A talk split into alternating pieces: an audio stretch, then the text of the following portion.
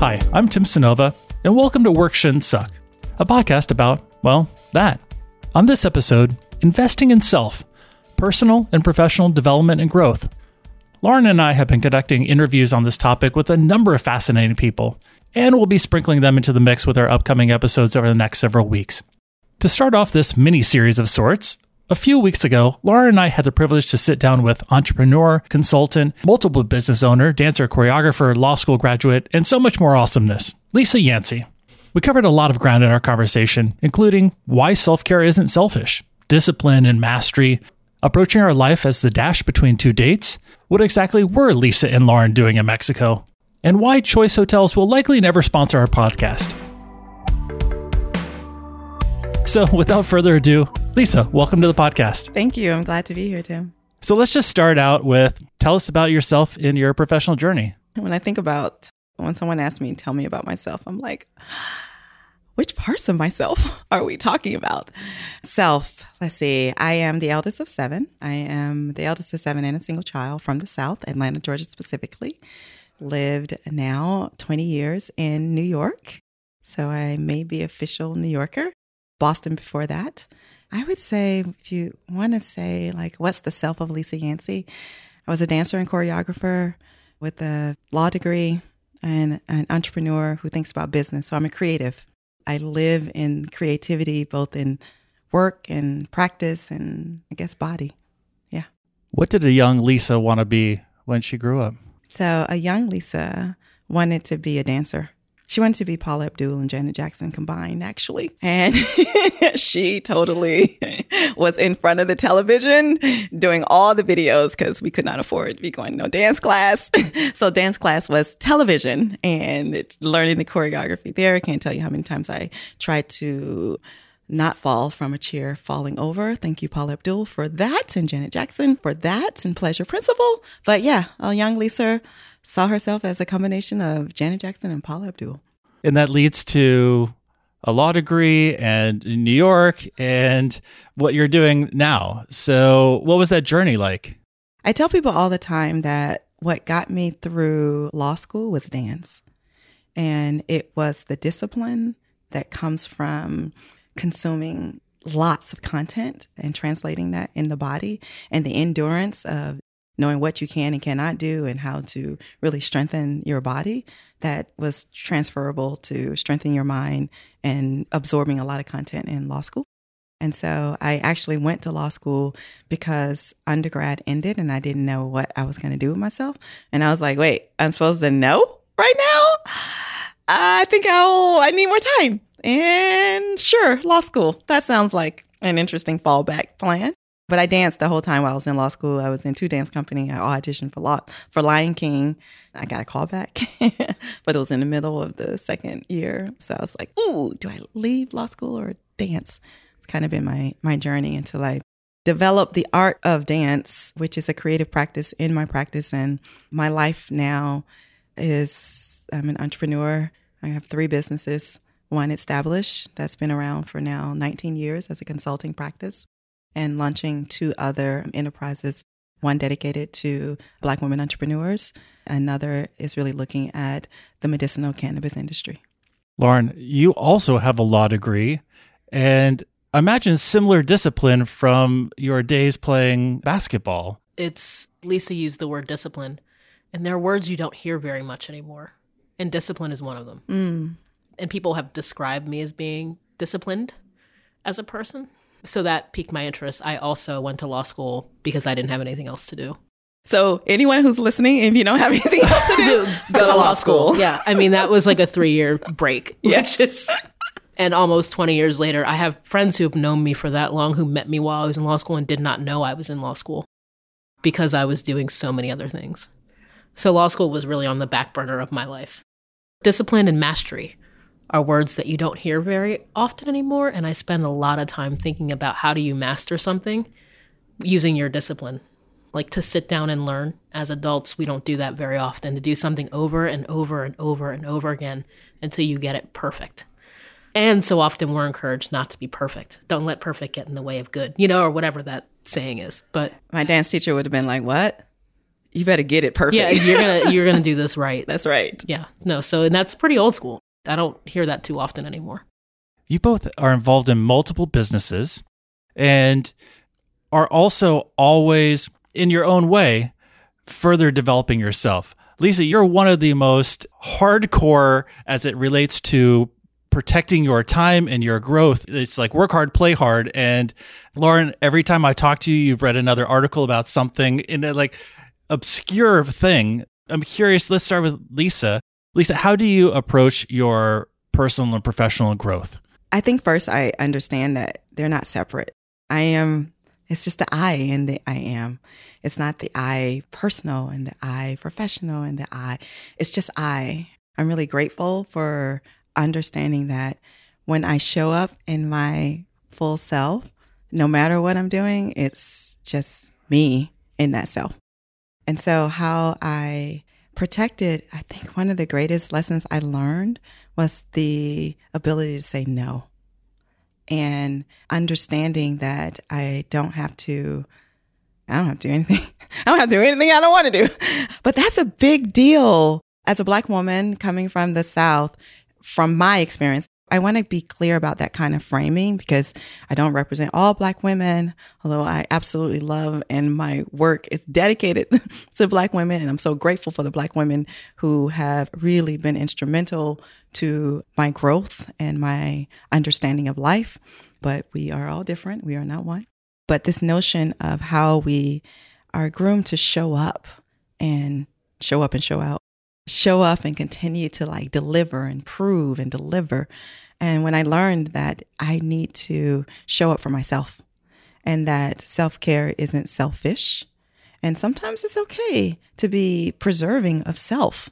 In fact, more times than not, in order to do anything, you need to preserve yourself. And I think that giving yourself permission to one, say no, and two, prioritize you was a big key moment to open up the doors in rethinking what's possible. What does your self care plan approach look like?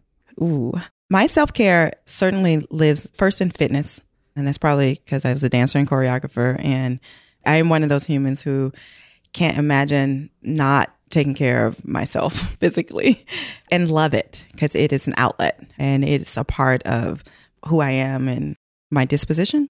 But another piece of my self care is travel. I travel passionately. I work very hard, but I love to travel. I love to experience different spaces and places. And I'm grateful that I've created a practice where my work can happen in multiple places. And the team, the wonderful team that I've developed who work with me, appreciates and understand that their work can happen in multiple places and we're not restricted to conventional standards or four walls and that yeah so that's one of the ways i travel for sure fitness and meditation i believe in manifestation and being intentional and speaking into existence that my mother would say about what you want my answer is going to pale in comparison if you're looking at me i'm looking like at I'm you for our to. listeners i'm looking at yes, you now Tim's looking at me. Self care. So I was raised by a black man, surrounded by some badass black women who did not have men to rely on them. And so no has always been a complete sentence for me. Like I didn't have to learn that. I didn't notice until I was in my 30s that that actually is a skill that people don't, it's not natural. And people have a very visceral reaction when you tell them no. Like just no. Like no explanation, no with a smile, no with a high five, nope. Like it's awesome isn't it awesome and then walk away. People have a very strong reaction to that. So that self care. That being said, I really do like saying yes to things, and that's my tragic flaw. Good ideas, I can say no to, but there are a lot of great ideas that I get seduced by. And so I say yes to a lot of stuff. I love learning. So if I hadn't sort of decided to go to law school, I would have gotten a PhD. My father talked me out of it.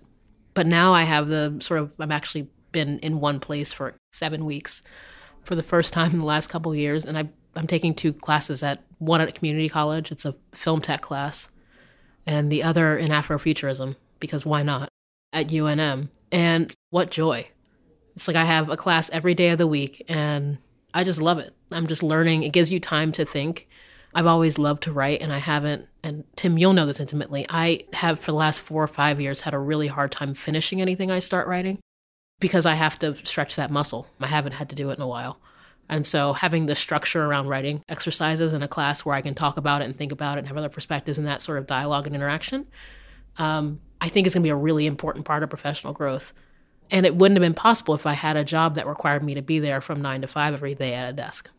So, in terms of like sort of professional growth and thinking about how we structure our lives with strategy so that you can, that growth doesn't just happen you have to be really intentional about creating the life that you need to be able to do it. I know that's there's a lot of privilege for me to say that, but it doesn't just happen. And I do admire, I was telling Lisa earlier today that I admire that she works out when she travels. I've lost 20 pounds while I'm at home. Yay. I will put it back on while I'm traveling. That's my next life goal is now that I'm kind of sort of back in shape. I'll never be like I was because I played basketball up until I was almost 35. I played four nights a week. that you're not getting back at almost 40. But the level of discipline it takes to be able to work out while you're traveling in different time zones where you don't have a routine, you might not know the equipment. That's my block. But you have to be intentional about it. And I think that's the part that I'm still learning and that I didn't know five years ago that I know now. Yeah, Lisa, when I think about discipline, when I think about you, I think about discipline in the same way that Lauren was speaking about. You are an incredibly busy, high performing person who travels a lot and does all these different things, you still make time for people to help them. You still make time to exercise. Like you still make time for self care and you have three businesses. And how do you keep that up? Because I'm like, if I just could do it maybe two days in a row, then maybe I can start some kind of theme. You mentioned dance as sort of maybe a grounding in it, but oftentimes over our life, that sort of falls by the wayside. But is that discipline or going back to Lisa's last answer about the I? Yeah. Is it the I? If only Lisa were here to answer this question. yeah, is where can somebody go get Lisa? Can we find her? Or is she Let's ask Lisa if it's the yeah. I. Is the I the secret? Get her on the phone. First of all, anyone who's listening, I love these two so much. so much. Oh my God. I know you love them too because you've been listening to yeah, them. both of them. Both of our listeners. both of our loyal listeners. Yeah. And now you now they love you too. That's the beautiful thing about our listeners is that they are expansive hearts. They for good reason. It's interesting to hear it. I'm like, I was gonna say, "Holy shit!" Can I say that? Yeah, um, we're gonna okay. have to bleep it, but you can. Yeah, you can say. Yeah. Um, you can say a lot of things on this show. Uh, um, to listen to Tim, to listen to you to describe it, it's different than hearing it. Like you do all these things, and and I guess I don't know any black women who who don't do a lot of things. Let me first say that. I was actually in a meeting with Lauren a while ago, and we were in a meeting and they were talking about these multiple projects and people doing this and oh, you do that and that and that. And I think I actually made the comment. I was like, I'm sorry, I just don't know any black women who don't do multiple things. So this is just part of the course. This is part of course. Like for Wall Street, they call it diversification. For us, it's just part of diversifying the multiple passions and desires and things that we love and not feeling limited to fitting in anyone's box. Because quite frankly, we actually design many of culture and we design many boxes. And so we don't have to feel confined in them. You know, I think that I do it because some parts of me can't. I can't not. I love Lauren. And there's, again, I said I love Lauren. And some of the specific things that I really appreciate and connect with Lauren around is the art of learning and the joy of learning, the problem solving and ideation to convert something into something new from an idea, the understanding that you don't have to be confined by what others think should be standard, to not fall into standardized thinking and have that liberated, I would say liberated over privilege, freedom around that. And so I don't know. I mean, sometimes I hear from folks like, you're doing too much, girl. You do too much. And then sometimes I don't get enough sleep. I will say that. There have been plenty of times where I'm like, you need more sleep. Or my doctor's like, you need more sleep. And so there's a cost to it. Do you know how to sleep? I do. Okay. I don't know how to sleep. You don't? No. Oh, I've gotten really in it. Were you always good at it? Or? No, absolutely not. I had to set an intention. I had to set an intention getting sleep. I had to set an intention of eating regularly throughout the day when in work mode. And so those things can be like, oh, yeah, I forgot to eat or oh, four hours of sleep, you mean that's not norm? Or five hours of sleep, not norm? Yeah, I'm happy if I get six, mm. but it's usually not a straight six. It's a real messy six if I get there. I've been doing great at setting seven. Really? Yeah. I mean, failing the past three days, but typically pretty great at setting seven. Yeah. I also, as you were talking, I was thinking about work. And it's probably in the last six months that, like, I realized there are people who don't think work is the purpose of life. And I don't mean work like work with the big W, the all caps work, angry work, but I actually, I don't know how to not do something that is progressive in furtherance of change. Or I guess I didn't, I didn't know it was an option. And it was funny. My something happened the other day at home, and Cassidy was twelve. My stepdaughter said something like, "Oh, I was just lazy," and I was like, "Hold on, where did that word come from? Lazy?" I didn't know that word was. I still could never imagine. I was like, we have to do some real reframing of yourself and who you're gonna be. Like laziness is actually not an option. I do wonder about. I don't wonder. I know my father, so I know where that came from. But he started working. He was five and I started working outside the home when I was 12. So I wonder now two things. One, I'm grateful for work ethic and having the ability to, to work all the time, to put different tasks on, and to be able to constantly iterate. And I worry about the long term impact of being like my father as he's in his 70s. And he loves his job, he's a principal. His whole thing is like, I'm going to die behind my desk. He loves his job and he's still high performing, turnaround school, I think he got like the fifth or sixth sort of highest, most gains in Philadelphia last year. But is that healthy? That's my sort of back and forth in my head about work and how we work. Healthy is, I feel like on the one hand, is relative to the individual. And then I'm sure there are doctors like, actually, no, nope. There are some basics that you need. But there's something about doing the things that give you joy, that gives you purpose and where you feel like my mother says this thing, and I'll share it with your listeners. She's like, ultimately, your life is the dash. And you're like, well, what do you mean? She's like, when you die, there's your birth date, and then there's your end date. But everything else is your dash. And if you're doing dash work, like if you want, what's your dash? And that's particularly meaningful for me right now, given what happened with Kobe Bryant. For some reason, and I was telling Lauren earlier that it triggered me in a way of I don't even know why, but I can imagine. What's my story? What will be my story? Because there's no question of there are two dates. there's no avoidance of those two dates. Can't get around it. But what you can inform is your dash. And so to hear your father about your father doing work that may be part of his meaningful work, that will be that thing that people talk about that changed lives is a part of his dash. And that's what we have control over. Yeah, that's really powerful.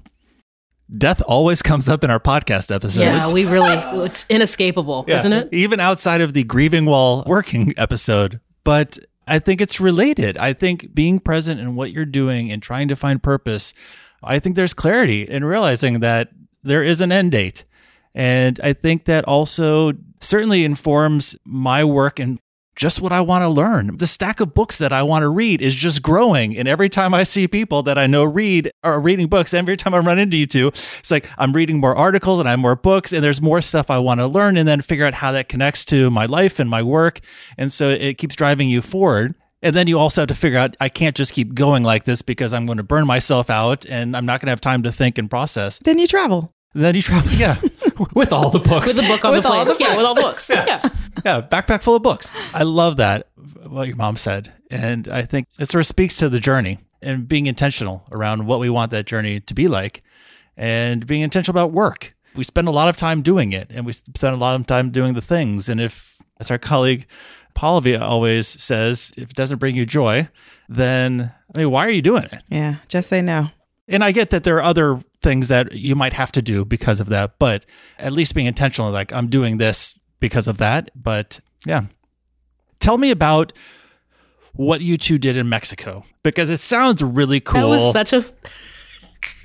what were you two doing in Mexico? I was like, oh, under the. As I said it with the headphones on, it was, it was coming that out. was, of- that was really intense. It's yeah. I think you should keep that in, but it was very intense. I felt under the spotlight. I felt persecuted. and prosecuted. That sounded yeah. Uh, Yeah, Lauren, what were we doing in Mexico? Oh, Tim, what happens in Mexico stays in Mexico. no, most certainly things happen that we want to disseminate to the listeners of this podcast. Lisa, you want to go first? no, you go first. Okay, I'd love to hear your perspective about Mexico. So I'll start with the I mean, we did the things that I love to do most with smart women, with smart black women in particular. We dreamed. Yeah, we did a lot of dreaming. So Lisa touched on sort of the We's, which is an entrepreneurial group, cohort of women, black women building businesses across a whole bunch of sectors that are all so intertwined and yet so disparate. And we talked about a model for what it would look like if we were to sustain organizations like that at scale? And how do we feed each other? How do we feed and nourish each other? So that's the business stuff, the beginning of the business stuff. Beautiful house. Lisa has fantastic taste. I also am a bougie traveler. So you learn things about where people have you staying. And Lisa and I have the same sort of aesthetic. Awesome. Good You'll to hear. never catch me at a best. If I die in a Best Western, you know. Oh, what? Yeah, exactly. uh, uh, who? we're, lose, we're losing sponsors left and right here, if I die in a best choice hotels, nope, not sponsoring this podcast. like, absolutely not. Anyway, so beautiful location. Um, Mexico's amazing. The food was great. I mean, all the things that you want that you need to be generative in a group space, but time together. Clear agenda, clear expectations. I mean, it's Lisa. It was like Lisa in a nutshell. Ah, that's Yeah. was interesting. So, just to give some context, some business partners and I are starting a company called The Weeds Match. And the Weeds Match, and people are like, what? It's like the idea of we, because we are one of we. And our intention is to build an online and offline platform that supports Black women entrepreneurs being able to net a million dollars minimum in their business enterprise and have year over year growth. And so our anchors have been scale, wealth, and wellness. And so we've integrated into the business model and are integrating into the business model this notion that we don't center the business, we center the woman. And we believe our theory of change is that when you center the person, her business will thrive. And when her business thrives, the community thrives. But it's really, I have always been about how do we build around the individuals and shift this notion of unicorns and this exceptionalism that let's just find the one business that hit the right moment and completely take from that moment and then trash it and get to the next thing. We actually want to build and support support thriving black women entrepreneurs because we know that their ideas, their products, their services makes the world better. And so we have had the opportunity over the past year in 2019 to work with is five projects and one of the projects it also includes the medicinal cannabis project that I mentioned earlier that we are talking as one of the core projects, but it's across industries, high performing industries, brilliant entrepreneurs, founders across the board from culture to AR, VR, construction, retail, medicinal cannabis, and arts.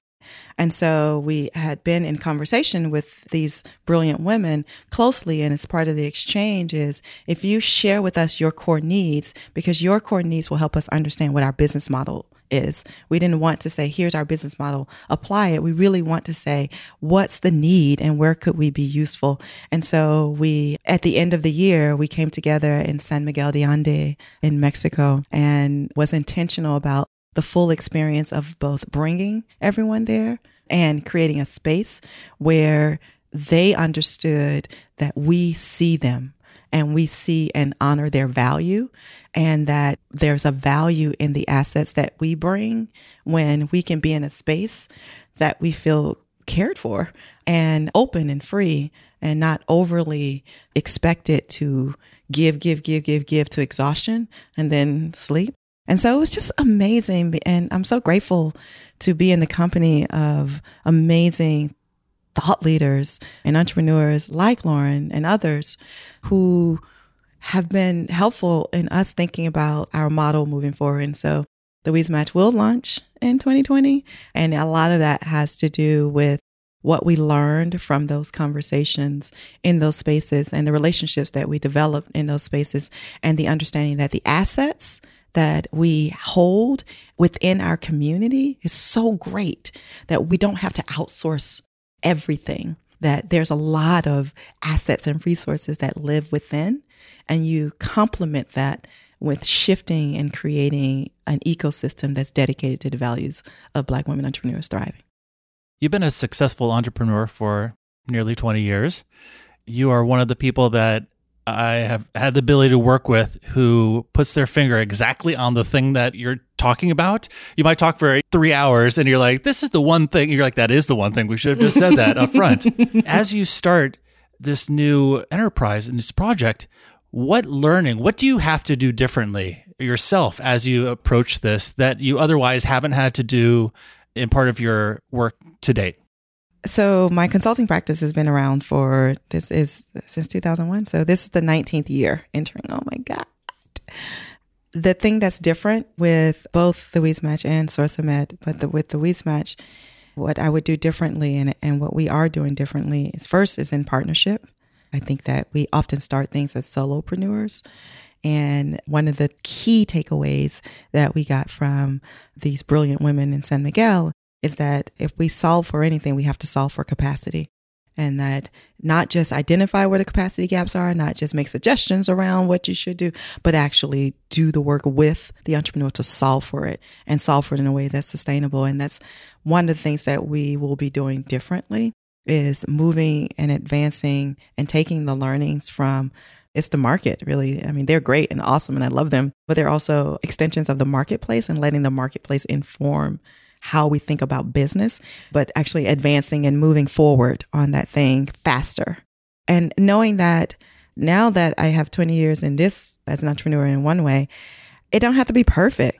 It's perfect is a placebo, it's an illusion. Just do the thing and know that part of doing the thing is learning and that the investments actually you should have learning that happens from it. And that if something goes a different way than you expected, it's not failure. It's part of the learning. It's part of the learning investment as opposed to any kind of shame that I've learned that and that I'm going to carry that understanding with my partners into these ventures. And that's a huge difference than trying to get it all right, know it all right, figure it all out in advance before we advance, before we start, before we implement. So that's a big difference. Lauren, what would you say? I'm thinking because you touched on capacity building in the marketplace. We recently had a an incident mm. where someone in a meeting brought up the pipeline problem. And without going too much into that hilarious debacle, funny, funny debacle, I am curious on your thoughts about what is a non existent pipeline problem in many ways. Because you talked capacity building, which is a little broader. What you're really talking about is how do we connect Black talent with Black entrepreneurs? Because, I mean, if you were just in the world listening, you would think that there is no black talent out there. Oh. You know, so I'm just really, I mean, it's a little bit of a tongue in cheek question, but still, it'll be fun to hear your answer. So if you're a listener that's one of the listeners that's like, I want to do more, I just can't find them, or they don't exist. We do exist. really, we do. It's not a lack of a talent issue. It's not that the pool is scarce there's an abundance. It's just that you're not looking in the right place. You're disconnected to where the core source of ideas are. And perhaps that's because we've been structured to believe that A plus B equals C. We haven't been liberated enough to know that that A doesn't necessarily won't get to that C, but let me think of A squared times B squared plus two over here. And oh my God, it's just to my left. And so I think that this idea of capacity building capacity. And I want to hold one of the things that I think is a part of our unique value propositions that we hold also emotional capacity and wellness capacity and well being capacity, in addition to team and talent and people, but really holding mind space and heart space into our equation of ensuring that the Black women entrepreneurs who will engage on our platform can succeed. I think about capacity and notions of pipelining and sourcing really in the sense of perhaps you just need to shift the kaleidoscope to the left or to the right and not be so pigeonholed in one direction.